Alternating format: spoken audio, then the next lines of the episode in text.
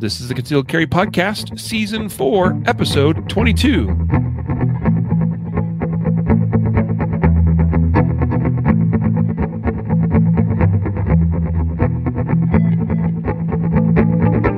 And welcome to the Concealed Carry Podcast, part of the concealedcarry.com network, and brought to you by XS Sights. Today is Wednesday, December 22nd, 2021, as the recording of this episode. And I am here, Riley Bowman, your host, together with co host and concealcarry.com president, CEO, founder. Uh, yes, the man himself, the legend, Jacob Paulson. I am here. It is true. You know, we're getting close to an end of another year, which also means we're we're actually it's bringing us close to six years of the podcast. Mm. Can you believe that? Yeah. That's weird, dude. Just Yeah. weird. The time has flown by. We've had too much fun while doing it, apparently. sure. Anyway, today, folks, we're going to be talking about four reasons people don't carry carry medical gear. Uh, it'll be an interesting discussion. I I feel uh, actually, I think many of these points we are going to make are are the same ones that I have gone through myself in my own personal journey. Uh, so our hope is to help either you, the listener, or you that or someone that you care care about uh, maybe overcome some of those things that are holding you back from carrying the gear that could actually save lives and make a difference. Uh, we all carry guns. There's other things maybe we should consider as well. So we'll talk about that, what those four reasons we think are. But first, today's episode sponsored and brought to you by our title sponsor, XS Sights. Jacob, I'd like to hear from you a little bit about why XS Sights. okay, so here's an interesting logical jump then. I think that we have to accept that it is important, no matter how novice or awesome sauce you are of a shooter, that you be able to quickly acquire your sights. And that means being able to pick up the front sight with great contrast to the rear notch. And so a large number of sights that we co- see come stock on guns don't do that. They don't achieve that objective. Um, for example, think about stock sights that come on a Glock. It's just a bunch of white dots. Like it's really not that helpful. Um, it makes it difficult to pick up one and distinguish it from the others, right? So a large number of guns come such that a very important upgrade, regardless of your level of skill, is uh, to to upgrade the sights. So you're gonna you're gonna have to buy some sights. That's kind of the first logical jump. And the second jump then is what do I buy and where do I buy it? Well, a couple things. One, I'm an economic guy. I don't want to spend more money than I need to. So XS Sights provides a uh, an economic option. You're not you don't have to pay a fortune to buy any of the products from XS Sights. Second, I think it's important to have options because there's preferences, there's personal preferences. What Riley might love on his gun might not be what I love on my gun in terms of what I feel is easy to pick up and acquire in my sight picture. And XS Sights has a lot of options. Uh, you've, of course, uh, you don't have to listen to very many episodes to know what Riley's favorites are.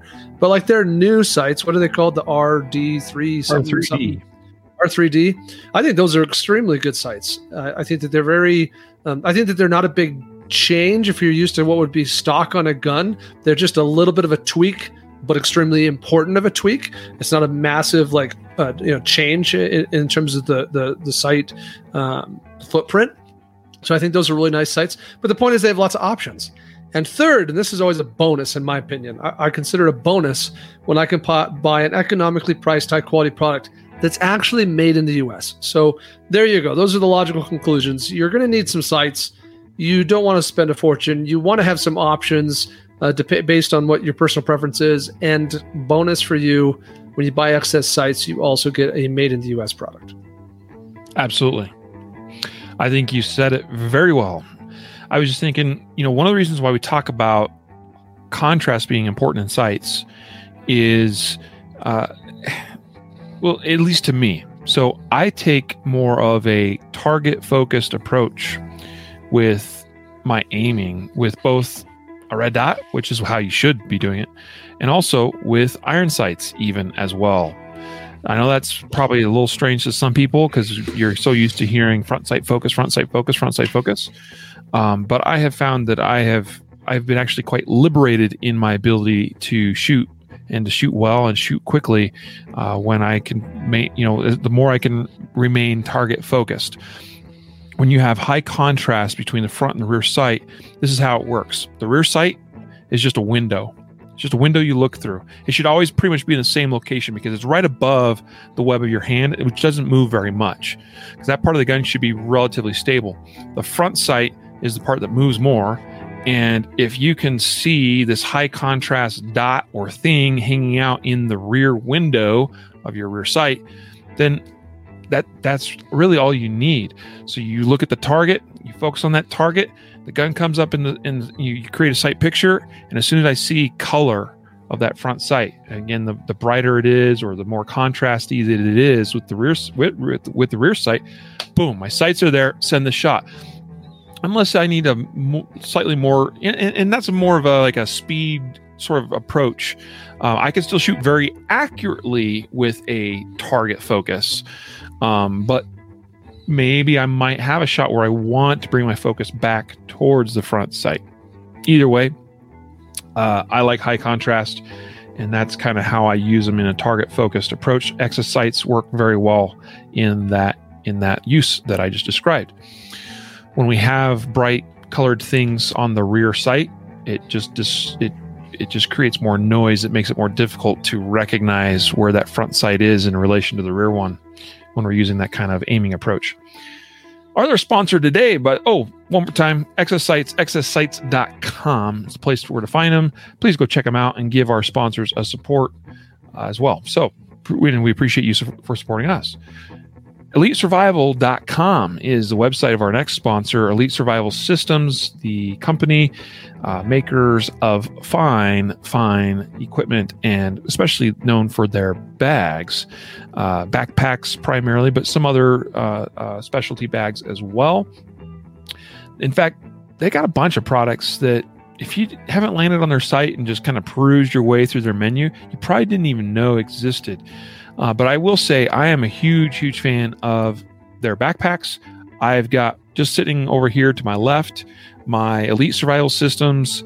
Uh, it's the uh, Stealth SBR backpack, uh, which is, uh, well, for those of you viewing, here it is. Some of you seen it already, but I love the styling of this bag because it's low profile. It's not very obvious as to what it is, but yet I can carry around in there uh, any manner of guns and tools. So I've got a, an SBR, well, an AR rifle in that bag right now. It's in there. It's secured. There's room to add other components as well. I've also seen people set them up with like a pistol and a, and a, uh, a holster in there because the whole panel is uh, uh, Velcro. And there's also some uh, some MOLLE type webbing as well. So lots of different ways that you can set up the bag and put equipment in there and carry it around with you in a discreet manner in a quality product that's not going to fall apart. And most of their products are made in the USA. So that's, you know, we talk about, you know, made in the USA products. So that's a that's a huge bonus as well. Jacob's got a bag there as well. What do you got there? This is their loadout range bag. And uh, oh, it's nice. full of stuff, so it's a little bit heavy and stout here, but it's a very impressive bag. It's got this really clever feature where there's kind of an inner bag that you could pull out of the of the you know larger bag and and and set down at the range as well. So it, and it kind of unzips all the way flat, so you kind of can roll it out and use it as a a, a pad at the range, so you're not mm. scratching up your gear. Yeah, it's it's really nice. It's very. Impressive. I like that. I haven't looked at yours personally yet, but I saw images of that on on their hmm. website. Super cool. So, guys, don't just survive, thrive check out elitesurvival.com to see their full layout of products. We appreciate our sponsors. All right. Today, though, we're talking about medical gear and four reasons people don't carry it. Um, naturally, that's going to mean we'll talk about another company that is going to offer many of the solutions that you're looking for to address some of the things we're talking about here today. Uh, if that doesn't uh, become readily apparent to you, or maybe you're a newer listener to the podcast, well, it'll become clear enough here shortly. Jacob, you recommended we discuss this topic. Why? Um, I think I go. Uh, you said this earlier, and I, I feel the same way that I've been through my own personal journey and trying to achieve this. Um, and it's an interesting kind of conclusion to arrive at because I think generally when you enter the concealed carry community, you're you're very gun focused. You're very focused on what that looks like to carry a gun, and, and in part because it's an overwhelming thing to start carrying around a gun and to figure out comfort and the holster and go you know, through whatever legal process that might be required to get a permit and be able to do it legally, and then have to secure it and figure out the ammunition and the belt and the clothing and any number of other things that that come with it that consume you know this podcast.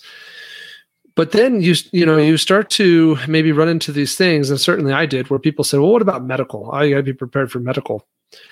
And i think that that's that becomes almost this ancillary journey that you have to look at and, and treat very seriously I, I think it's like a lot of things in our industry where overall survival has a lot of components and carrying around a gun is only one of them and so it might feel weird that our community is so focused on emergency medical. I mean, we could choose to be just as focused on uh, you know water and food storage, I suppose, or any number of other you know communications and ham radio, or any other number of things that that are part of an overall survival mindset.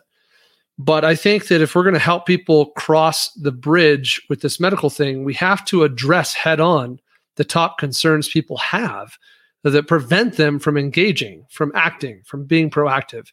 And so that's that's my thinking here is like, hey, let's what are the top concerns? What are the things that hold people back? Like, let's just head on, nail them. Yeah. Yeah, absolutely. You know, I mean, I was thinking about as you were mentioning your own your own personal personal journey. Uh, I've talked about before about how my life was impacted greatly by a severe accident that I wasn't involved in directly, but uh, arrived to the scene of as a relatively young man. I was 18, 18 years old at the time. And, uh, you know, the, a, young girl passed away as a result of that accident.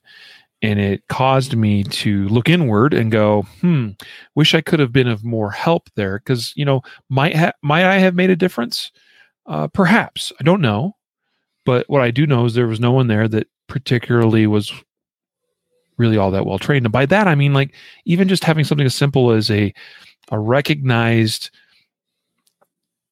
CPR, AED, first aid class would have been a big help. Uh, I was a Boy Scout at the time, or, or, well, you know, I was 18, so I guess technically I don't, you know, but I, I had grown up, you know, and, and gone through the Boy Scout program, took, you know, a number of first aid type classes, learned, you know, about tourniquets and things. Uh, but I didn't really achieve a certain comfort level in my skills. And like, this was the first time I was faced with like someone is laying on the ground and is, is dying. It's the first time I ever encountered that in my life in in that fashion. And so, uh, uh, uh, as a Boy Scout, I you know be prepared, right? The motto, uh, or yeah, is that the motto? That's the motto, right? Be prepared. Yeah, it's been so, a long time. it's actually really interesting you bring that up you know? because even even in the medical sphere, we kind of have different like subcategories. And as, as in the concealed carry gun community, we get really focused around like what, I'll, for lack of a better term, I'll just call stop the bleed mm-hmm. right? March, like this mm-hmm. idea of serious trauma.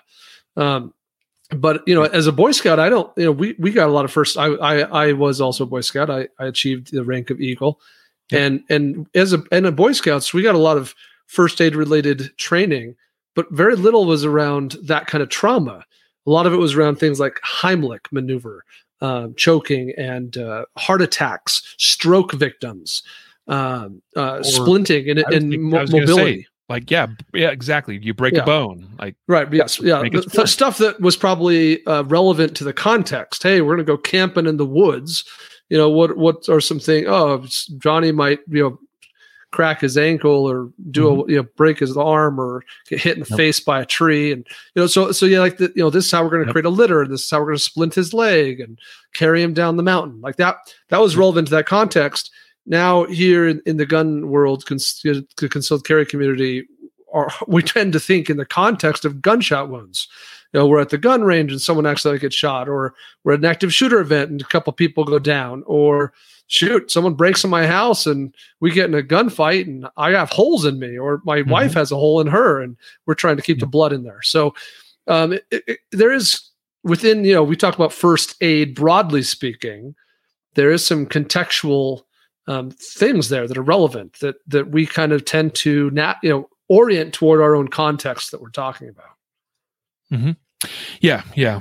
Uh, it, I completely agree with that. You know, I, I, do remember covering mostly improvised tourniquets when I was mm-hmm. in Boy Scouts, and, and I have to also put myself in in the place of the world has changed in oh, yeah. 20 plus years. You know, we we just got through this global or this uh yeah, uh, global war on terror, right? Uh the GWOT, uh the war in Afghanistan, war in Iraq. Many things in the tactical realm have changed as a result of lessons learned due to those wars. You know, love or hate those wars, or, you know, I don't think anybody loved the wars, but you know what I mean? Like, whether you were in support of that or not is really irrelevant in terms of there's been benefits that have occurred due to basically battlefield medicine advances, right? Which translates straight across into the types of things that you know maybe is on our minds as gun carriers. So um and, and, all of that is relevant. There is a certainly there is a a likelihood i'm carrying a gun. I'm thinking in my mind that oh i might need to use that in defense. And if that's the case there's a high pro- probability that somebody at the very least the person i shoot. Now whether you want to help them or not that's up that's up to you to determine but uh, you got to be you know good with that whatever that answer is for for your personal context. But there's a high probability that i or someone i care about is wounded and how do i deal with that? You know so uh, going back to kind of my story a little bit of my life was changed and my my i had a major paradigm shift in coming across my first true trauma event and not feeling prepared. That's why I was joking a little bit about the the Boy Scout motto of being prepared, and I didn't feel that that way at all. And so uh, I sought out some training, and I got my first CPR certification, uh, and maintained that, and have done so uh, pretty much up to, to the present time, uh, with a few lapses here and there, but uh, generally gotten it renewed, uh, you know, right away. But since then, I've been exposed to other events of trauma, right? And so, what has this taught me? It's taught me that number one, I'm much more likely to be experienced to, or to be exposed to trauma than I am an actual gunfight. And what that trauma looks like is often different than what we think it might be. And especially if we're thinking that we got to be prepared for trauma in the gunfight context, that's not likely the trauma that we're going to come across. And so it's it's it's certainly still wise to be prepared for the gunfight context related trauma. Okay? Meaning the more likely thing is something like maybe needing a chest seal or something to that effect. Okay. Tourniquets still very, very valid. And we just had this conversation with Chris Cyper in our Guardian Nation Live uh, recently, right? Um, tourniquets, I'd say, is, are still very relevant, especially if we spend time at the gun range. How many times has somebody shot themselves, especially down the leg or in that general vicinity as they are holstering or drawing or doing something to that effect? That's a fairly common. It's a fairly common injury at a gun yeah. range. You know, in the in the in the grand perspective of of gun gun range injuries, and so uh, th- there's a high probability that fem- uh, femoral artery is injured in that in that process. So, uh, anyways, it's wise to be prepared for all these things. Anyway, uh, where I'm where I kind of where my mind is going with all this, Jacob, is it's all about I think uh, motivations or uh, you know what our intents are, our intentions, right? We why do we carry a gun? Well, I'd like to think we carry a gun because we want to be prepared for the unlikely event, but very traumatic and critical event, should it occur, that we need to defend ourselves against a deadly threat, right? Well, if that if the context is preserving life eh, or self-preservation of what of, of any kind, then there's there's other things that we could be prepared with. Now we've had this conversation before, so I guess we don't need to go down that road any further. Probably. well, I think you're uh, you're you're speaking really already to our our first barrier, our first reason people don't yes. carry medical.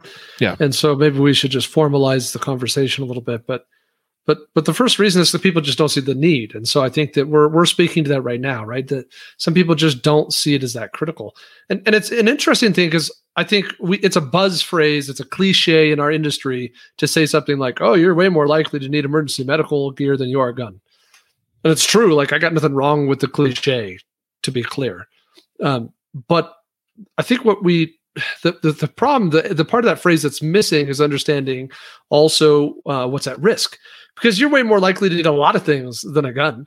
I'm way more likely in life to need a cell phone or a car or a flashlight than a yep. gun. But but the difference is when we talk about most of those other things that have higher probability, we're not talking about life or death situations. Though when we talk about a gun and a, and a, and a trauma kit or emergency medical related gear and skills, we are talking about life and death. And so that's why that that cliche phrase has so much value because we're comparing two things that, that equally are talking about high stakes, right? They're both referring to dying and living, right? Mm-hmm. Whereas, mm-hmm. yeah, I'm more likely to need my pocket knife than I am. To, I use my pocket knife all the time, but I very rarely, uh, very rarely, I never have had to grab my gun in an emergency. So, so the difference though is that it's not life or death if I can cut open this package I got from Amazon but it is, but when I go for the trauma kit, that is also a life and death emergency. And that's the point. Yep. So so we yep. acknowledge as an industry, broadly speaking, that you're more likely to need emergency medical gear than you are a gun. But we have to understand that in the context of whether we're talking about emergency first aid or we're talking about a gun, in both situations, we're talking about life and death. And, and if, if you don't believe that, if you don't buy into this idea that you're more likely to need one than the other, then I just don't think you're you're thinking straight. Like it, for example, like an easy one would be for me to say, what's more likely for me to get carjacked or for me to be in a car accident? Like, I don't know that many people have been carjacked, but I don't know anybody who's never been in a car accident. Um, so not all car accidents, you know, would would require emergency medical, you know, trauma kind of stuff. Mm-hmm. But I think that that starts to point the picture. I did do some some research though, not too long ago, and in case you're curious, we did a survey, an internal survey, over 2,000 people responded that indicated that 70%, almost exactly 70% of the respondents have had to call 911 to report an emergency medical incident. Mm. And another here's another interesting statistic. In the US, 76 people experience an injury that warrants emergency medical attention every minute. Yeah. Yep. Yeah, and that, that sounds completely believable. You know, one, one, especially once you've been exposed to, to such things. And it's like, you, I think that, like I said, that's why I share my, my story yet again is that, that it took a traumatic, a traumatic experience like that for me to, to, for me to actually align my beliefs with reality to go, oh, you know, because like you, nobody thinks they're ever gonna get hurt you know we, we, that's not how we live our lives or we would not do anything because we would try to avoid all risk. Nobody believes that, that today's the day they're going to get hurt or come upon somebody that needs help because we all want to help generally. I mean there's some exceptions obviously. And there's some people that don't particularly want to get don't feel comfortable getting involved with helping someone that's having some kind of medical event or or trauma emergency. Um but uh but yeah like it, you know, it's like the comment here from is this from who's this one from? Jared? I don't know. No, Eric. This one's from Eric. Uh, it, he's commenting in our Guardian Nation members Facebook group um, that we had a, fa- a lady fall at church and found our first aid kit was woefully inadequate. Yeah, for the first time, you're like, we thought we were prepared, and then reality tells you otherwise. And that's what I'm talking about here. Uh, th- this is the paradigm shift that occurs is when now something has forced your belief system to get in line with what reality actually is. And the reality is there's medical emergencies that happen all the time, every day across this country. And now, if you want to make the decision and say, well, I, I don't want to be involved, I'm not the right kind of person to get involved with that kind of thing to help somebody else, then you probably should just bow out of this conversation and that's fine. Right. Yeah. That's but what about yourself? I mean, be, right? Yes. Like, uh, regardless of if you're if you think you're a hero, like I presume you do care about self preservation. Uh, you know, Riley and I both have share a friend. I don't know if we have permission to share this or not, but she was putting up Christmas lights and uh, slipped a little bit on the ladder and cut her arm open on a rain gutter, and it had a pretty serious bleed and had to self apply a tourniquet right then and there. Uh, so, Mhm. yeah, I mean, I, I don't know if I'm always going to be a hero either. I'd like to believe I could happen. when I don't put myself at risk, but I'm definitely going to make sure I make it home alive. Right? Yep.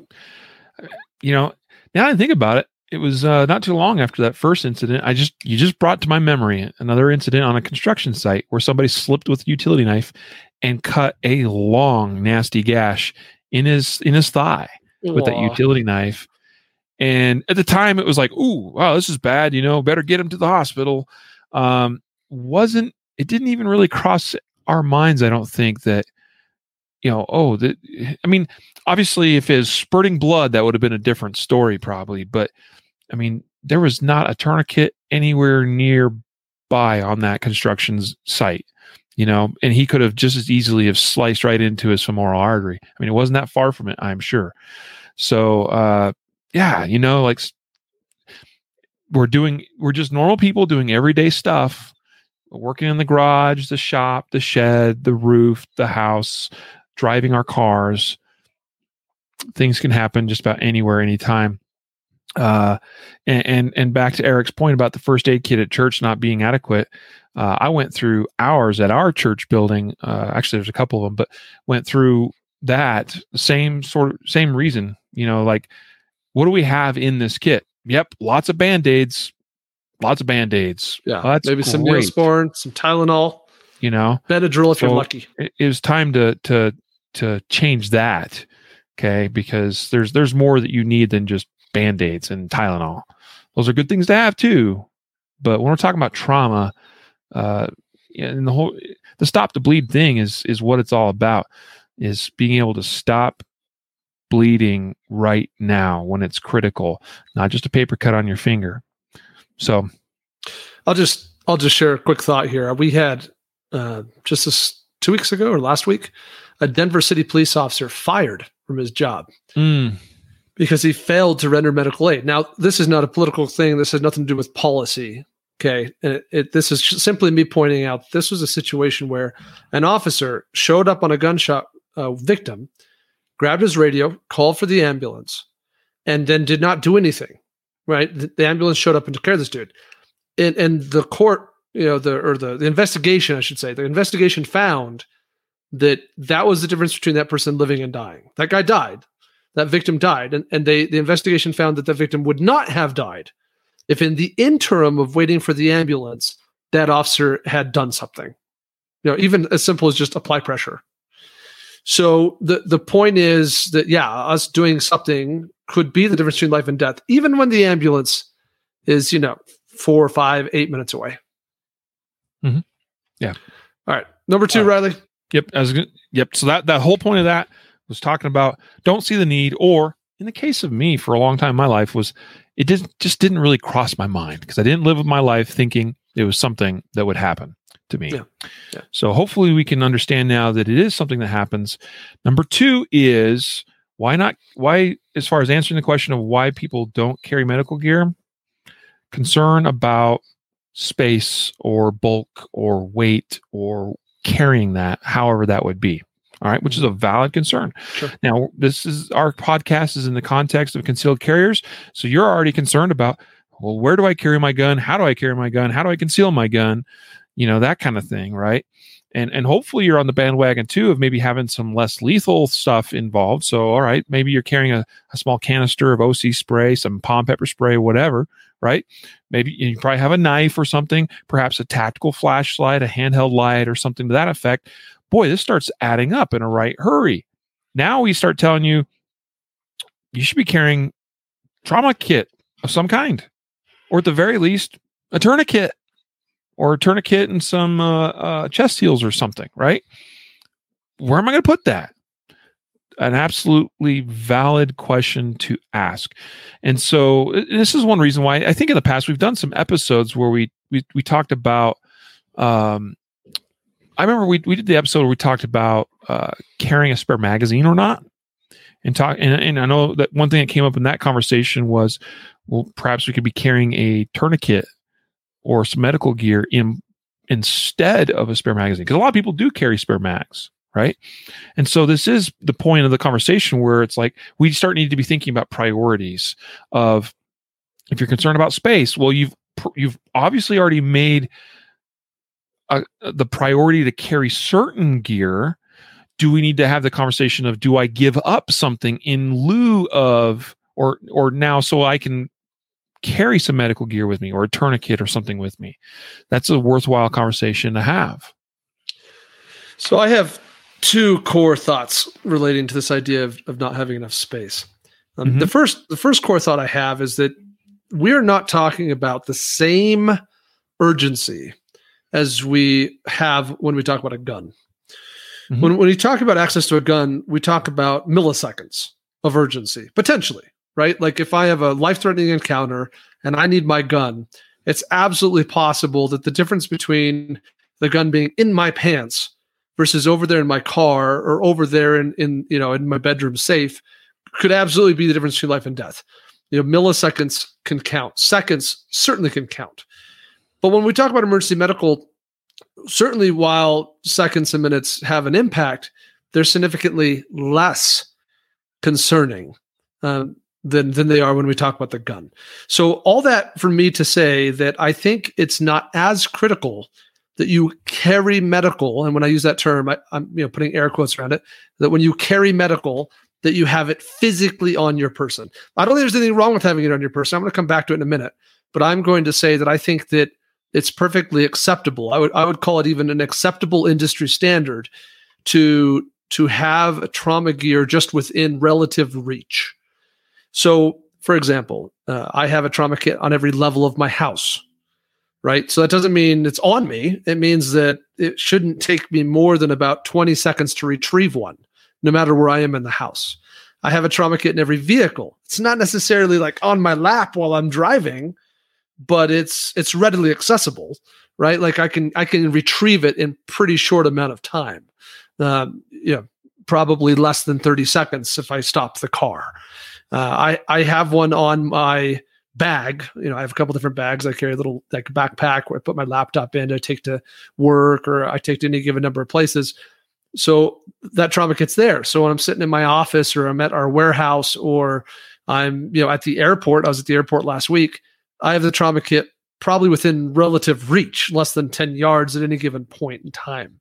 So so I just want to create uh, this allowance. I want to give people permission that when we say carry medical gear, for me, that doesn't necessarily mean it's in your pockets or you have it on your pant belt or, you know, like it's to me, carry medical gear means it's readily accessible at any given time.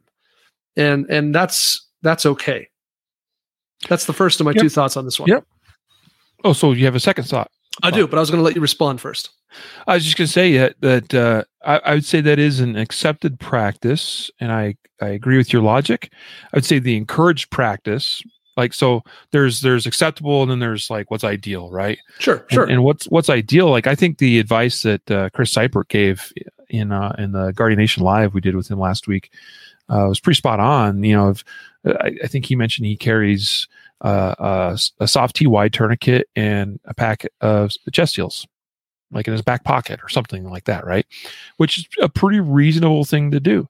Uh, you can you can you can fold one of those soft T wide tourniquets to be quite flat, and chest seals are pretty flat and can be folded flat uh, as well. So I mean that's I, I think part of this conversation is I think some people don't realize that there are some things they can do that vastly improves their readiness, their level of readiness in this regard, with quite little effort and very little bulk. And, and it's probably just that they're just not aware of what that solution is. So if if all you had was a pack of chest seals and a flat tourniquet of some kind, a soft T wide, uh, SWAT T, not my preferred, but certainly could be could be used and could get the job done. Similar approach, very flat, very compact, easy to carry. If you have a purse, have it in your purse. Awesome, easy to do. In fact, have have a better tourniquet if you can in your purse, uh, for that matter. Uh, in, in, my opinion, um, you know, so that's the ideal. You talked about the acceptable. I'm I'm now covering the ideal, and I think that's relatively easy to do. I, and there, there's products today too that make this easier all the time as well. I mean, there's great uh, ankle cuffs and things that, that, a person can use and wear and carry. Uh, that obviously isn't a solution for every context. It isn't a solution if you're in the summer months wearing shorts. Uh, I guess it could be like not that anybody should really care too much about seeing you have a ankle IFAK, although it probably gets some looky loos. Like, what is that dude wearing? Like, that's just weird, right? You know, but you could do it anyway. Um, so, but to your point, like I, I've got kits in my backpacks and other bags that I frequently have with me and carry around. Uh, I haven't got it totally put together yet, but like this elite survival bag that I've got here, it's going to have a kit in there. Uh, I just haven't done it yet. I need to do that.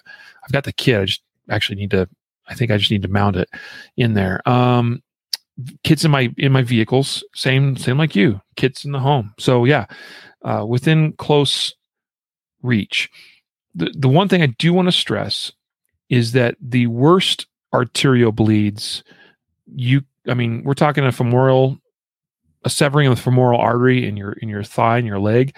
Um, you could lose consciousness consciousness in like 30 seconds pretty easily. So or at least get to a point where you're not functioning well enough to do to do self aid. So just understand that like worst case scenario, it can happen quicker than you may think. Uh, so when you're like, oh, I can get a kit within 20 or 30 seconds, just give that some thought. So have sure. a plan, in other words. Yeah, I, th- I think that's valid. Uh, I think we also have to accept like a practical versus ideal. You talked about ideal. And I'm just going to come back to you know what I would have described as a practical approach. I, today I had a conversation with a relative of mine. I don't think I'll be more specific than that. Uh, who's an attorney, and he wears a suit. You know, effectively a suit every day, but without the jacket. You know, he never wears the jacket, but he's wearing suit pants.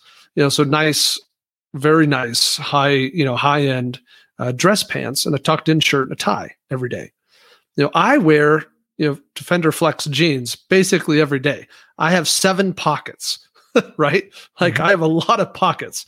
So I was talking to to this relative of mine, and he was complaining about. He's like, "Man, I want to have carry this, and I want to carry this, and I want to carry this, but I just can't. He's I can't pull it off." He's like, "I don't have room for all this stuff, mm-hmm. um, you know, on me the way I'm expected to dress for my profession." And so you know his approach is going to have to be different for his circumstances mm-hmm. than yep. mine.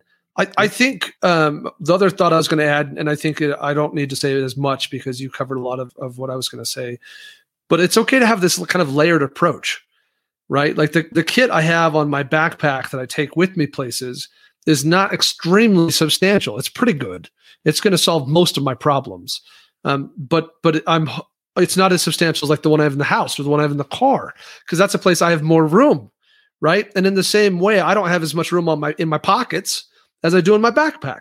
So what I'm going to carry with me in my pockets is going to be even more slimmed down, right? And so it, it's kind of a graduated or layered approach to preparedness based on what's practical for me uh, and my situation and where I spend my time and what I wear and all you know all those kinds of things and and how I choose to prioritize um, the allocation of that space.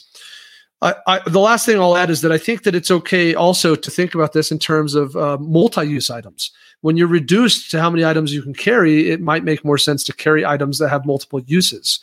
Mm-hmm. Um, uh, we the, the the great tourniquet debate that should that should be a new podcast episode. Mm-hmm. Rather, we should have an episode called the Great Tourniquet Debate. Mm-hmm. But anyway, um, when it comes to the great tourniquet debate, for example, I, I would never reach for a SWAT as my primary tourniquet. If I had a bunch of tourniquets laying on a table, I could grab any one in a given moment. But I like the SWAT as a multi-use item. Not only is it small and compact and easy to carry, um, but I could improvise a chest seal out of it. I could uh, I could use it as a pressure bandage. I could you know use it to wrap a splint. Yeah, that that may may not that may not uh, make up for some of its shortcomings in the eyes of some, and that's fine. Uh, and it's not the tourniquet that currently I have here handy with me. But but my point is that you might consider looking at some of these things as you know what else can I do with this? If you if you're going to commit to carrying around a soft T wide tourniquet, you might think, well, what else can I do with this in advance of, of, of carrying it around so that you can you know really leverage it as an asset if you're going to carry it on you all the time. So anyway, multi-use items are good, and and having a layered approach seems appropriate. Mm-hmm. Yeah, I think that advice of a layered approach, I think, is a, applicable to every facet of our typical concealed carry you know discussion that we have uh, both in terms of the defensive tools we carry but also the life-saving uh, ones as well. Let's move now to our third reason reason our third reason people don't carry medical gear is lack of training and again, I shared my personal experience and where that factored in to my inability to act in a certain situation. Uh, training, the reason why we train is to learn skills, new skills, right? We acquire those new skills, then we need to go practice those skills.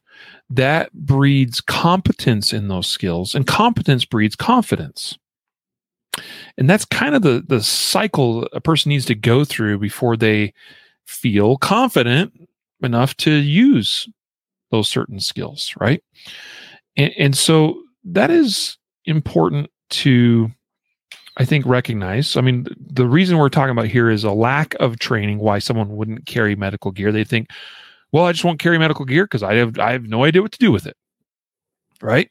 Okay i understand that and I understand that there would be this hesitation or this lack of desire to assist because you don't have the training, you don't have the skills, you don't have the confidence to to intervene and to help, right? So that's a that's totally valid and totally fair.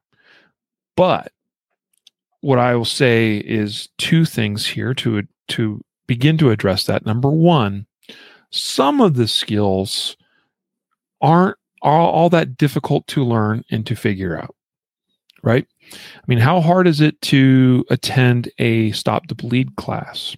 It's like a four hour class. They're that, free. yeah. they're pretty readily available. Like you can get on stopthebleed.org and look nationwide and typically find a class reasonably close to you re- wherever you are.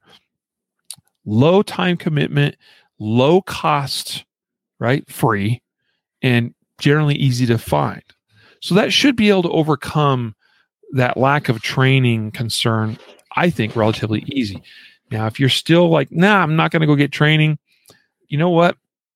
It is not rocket science to be able to at least uh, uh, apply a tourniquet.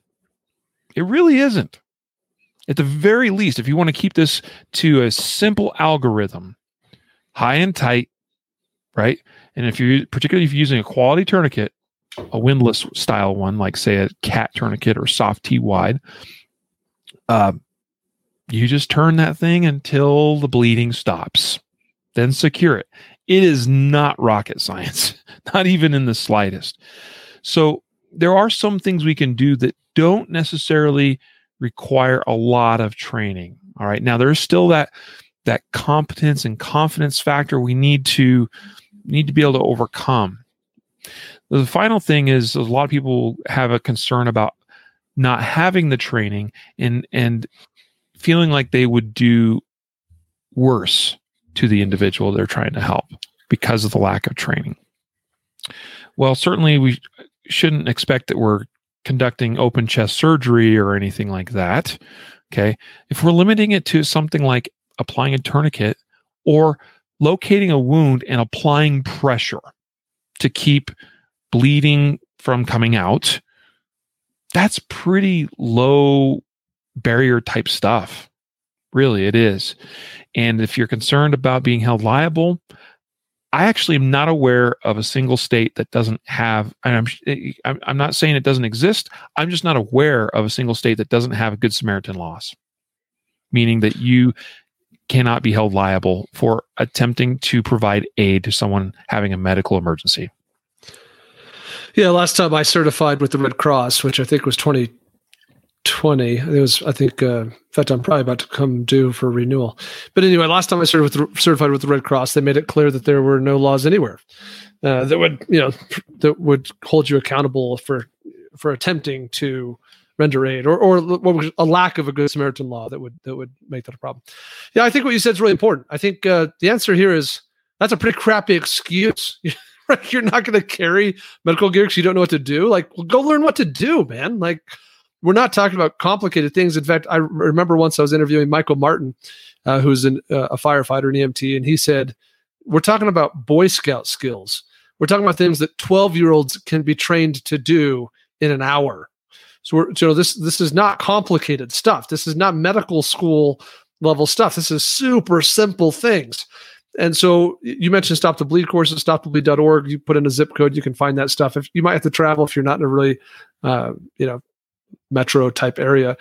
But uh, and COVID cut those down quite a bit. In fact, the last one I was scheduled to attend got canceled. Uh, it was right right during the middle of the beginning of quarantine. It was April of last year. Mm-hmm. But those are all things to consider. I, also think that you can find uh, our you know, Mountain Man Medical, our, our company has a free online video course. I, I, no online video course is as good as the same training in person, but it's free and it's there and I think that it would. I think that a person could watch that. Was an hour and forty minutes or so. I think a person could could watch those videos, answer the yes or no questions, and have at least a certain degree of uh, acceptable confidence and competence to be able to like to jump in. Like I, if you had to work on me, if I'm the injured party, and all you've done is watched our online video training course, I'm good with it. Like jump in and, and keep the blood in me, man. Like I'm, I, am I'm good to go with that. Like I'm, I'm happy to have you work on me. Um, but more importantly, I think we need to approach this with the with the attitude of understanding that the kind of stuff we're talking about is is the stuff that will sustain life until a professional can arrive. Meaning, to put it simply, if you do nothing, the person is, not going to be any uh, better off than if you do something. Like taking any action at all is almost certainly going to have a positive impact. We're not suggesting cutting holes in people. We're talking about taking some action to primarily keep blood from coming out of the person. And, and darn near anything you do is going to be better than nothing. There's very, very little you could do that would actually have a negative impact on, on the end outcome. So I think that we got to remove this fear of like, well, I don't want to make it worse. Dude's to die. Like we're, we're talking about life, death here. Like just doing something almost certainly is going to be better than doing nothing. So throw that out the window and go get some basic Boy Scout level education. Mm-hmm. I'll also throw out that they didn't always have this, but Stop the Bleed has an online course as well. Mm. Yeah, that's new to me. I didn't know that. Yep, I think they've launched that since because of because of COVID. So um, again, you're going to get some I think the training that you can get online or on, hands on is going to be better for you. But take a Stop to Bleed online course, take the Mountain Man Medical online course that Jacob just mentioned. Uh, there's some great resources out there just to get some basic knowledge, information, and then attempt to practice those things as best as you can. Mm-hmm. Uh, like you just said, the alternative is well, they're probably going to die anyway. So I might as well try to assist. And again, don't overlook the importance that this is something that could happen to you. You mentioned one example, Jacob, of someone having to self apply a tourniquet from a normally innocuous household activity. And I know of another individual that had to self apply while just simply doing essentially the equivalent of household or yard work. You know, so it, it don't let the lack of training be the thing I think that holds you back from having some basic gear and having some basic knowledge about how it works and how to apply it. Yeah, we uh, Brian McLaughlin, who who is the face of our uh, Mountain Man Medical company and brand, he interviewed someone a few months ago. The, the interviews on YouTube. That's the, that someone's name is Jamie Matthews, and I could be butchering the story a little bit, but I'm pretty sure I got this roughly right. Jamie Matthews shows up on a car accident and he goes to respond. He's the third person to have pulled over to try to to help the the injured party. The first the two are probably two, cell phone videoing, right? no, the first two are a doctor and a nurse. And Jamie shows up. And guess which of the three, the doctor, the nurse, or our friend Jamie, is the one who starts applying, you know, uh, rendering some aid? Jamie. You know why? The doctor and the nurse didn't have anything with them. They didn't have any of the gear. Hmm. They had significantly more training and experience than Jamie did, but Jamie had the had the gear, had the tools. So he was of the three, he was most able and prepared to do something. Hmm. The the point there is, I guess, in part, like just have the crap, uh, hmm. you know. But but secondly, it, it, you don't need to be a doctor. Like this is we're, we're not talking about like doctor level stuff. The doctor and nurse stood by and watched while Jamie Matthews administered aid because he was the one who came prepared. Hmm. Yeah. Yeah. And that's another, yes, I've heard that point made too that you might consider carrying gear even if you wouldn't be the one using it. It sure. might be helpful to somebody else that has more training than you, but for whatever reason didn't have their gear with them. The final reason why people we think don't carry medical gear is ex- the expense. Uh, because I mean, number one, it's not the most sexy thing to spend money on. No. I mean, you'd probably much rather buy guns and ammo or buy a new pair of shoes or put it towards a, a car payment on a on a newer, nicer, fancier car or whatever it is, or buy that PS3 or PS4, I guess now, for uh, your kids, right? You know, so like, um, yeah, like it, it, it costs money, and it is it's not inexpensive because medical gear i think it's important that it's quality right when we consider the context of what it's being used for it should be quality stuff. So obviously it means it's going to come with a price. Fortunately and this is where Mountain Man Medical comes handy and i'll let jacob speak to this some um, there there are ways to save money. And that's kind of one of the reasons why Mountain Man Medical was created was with a desire to bring quality medical gear to the masses as cost effectively as possible.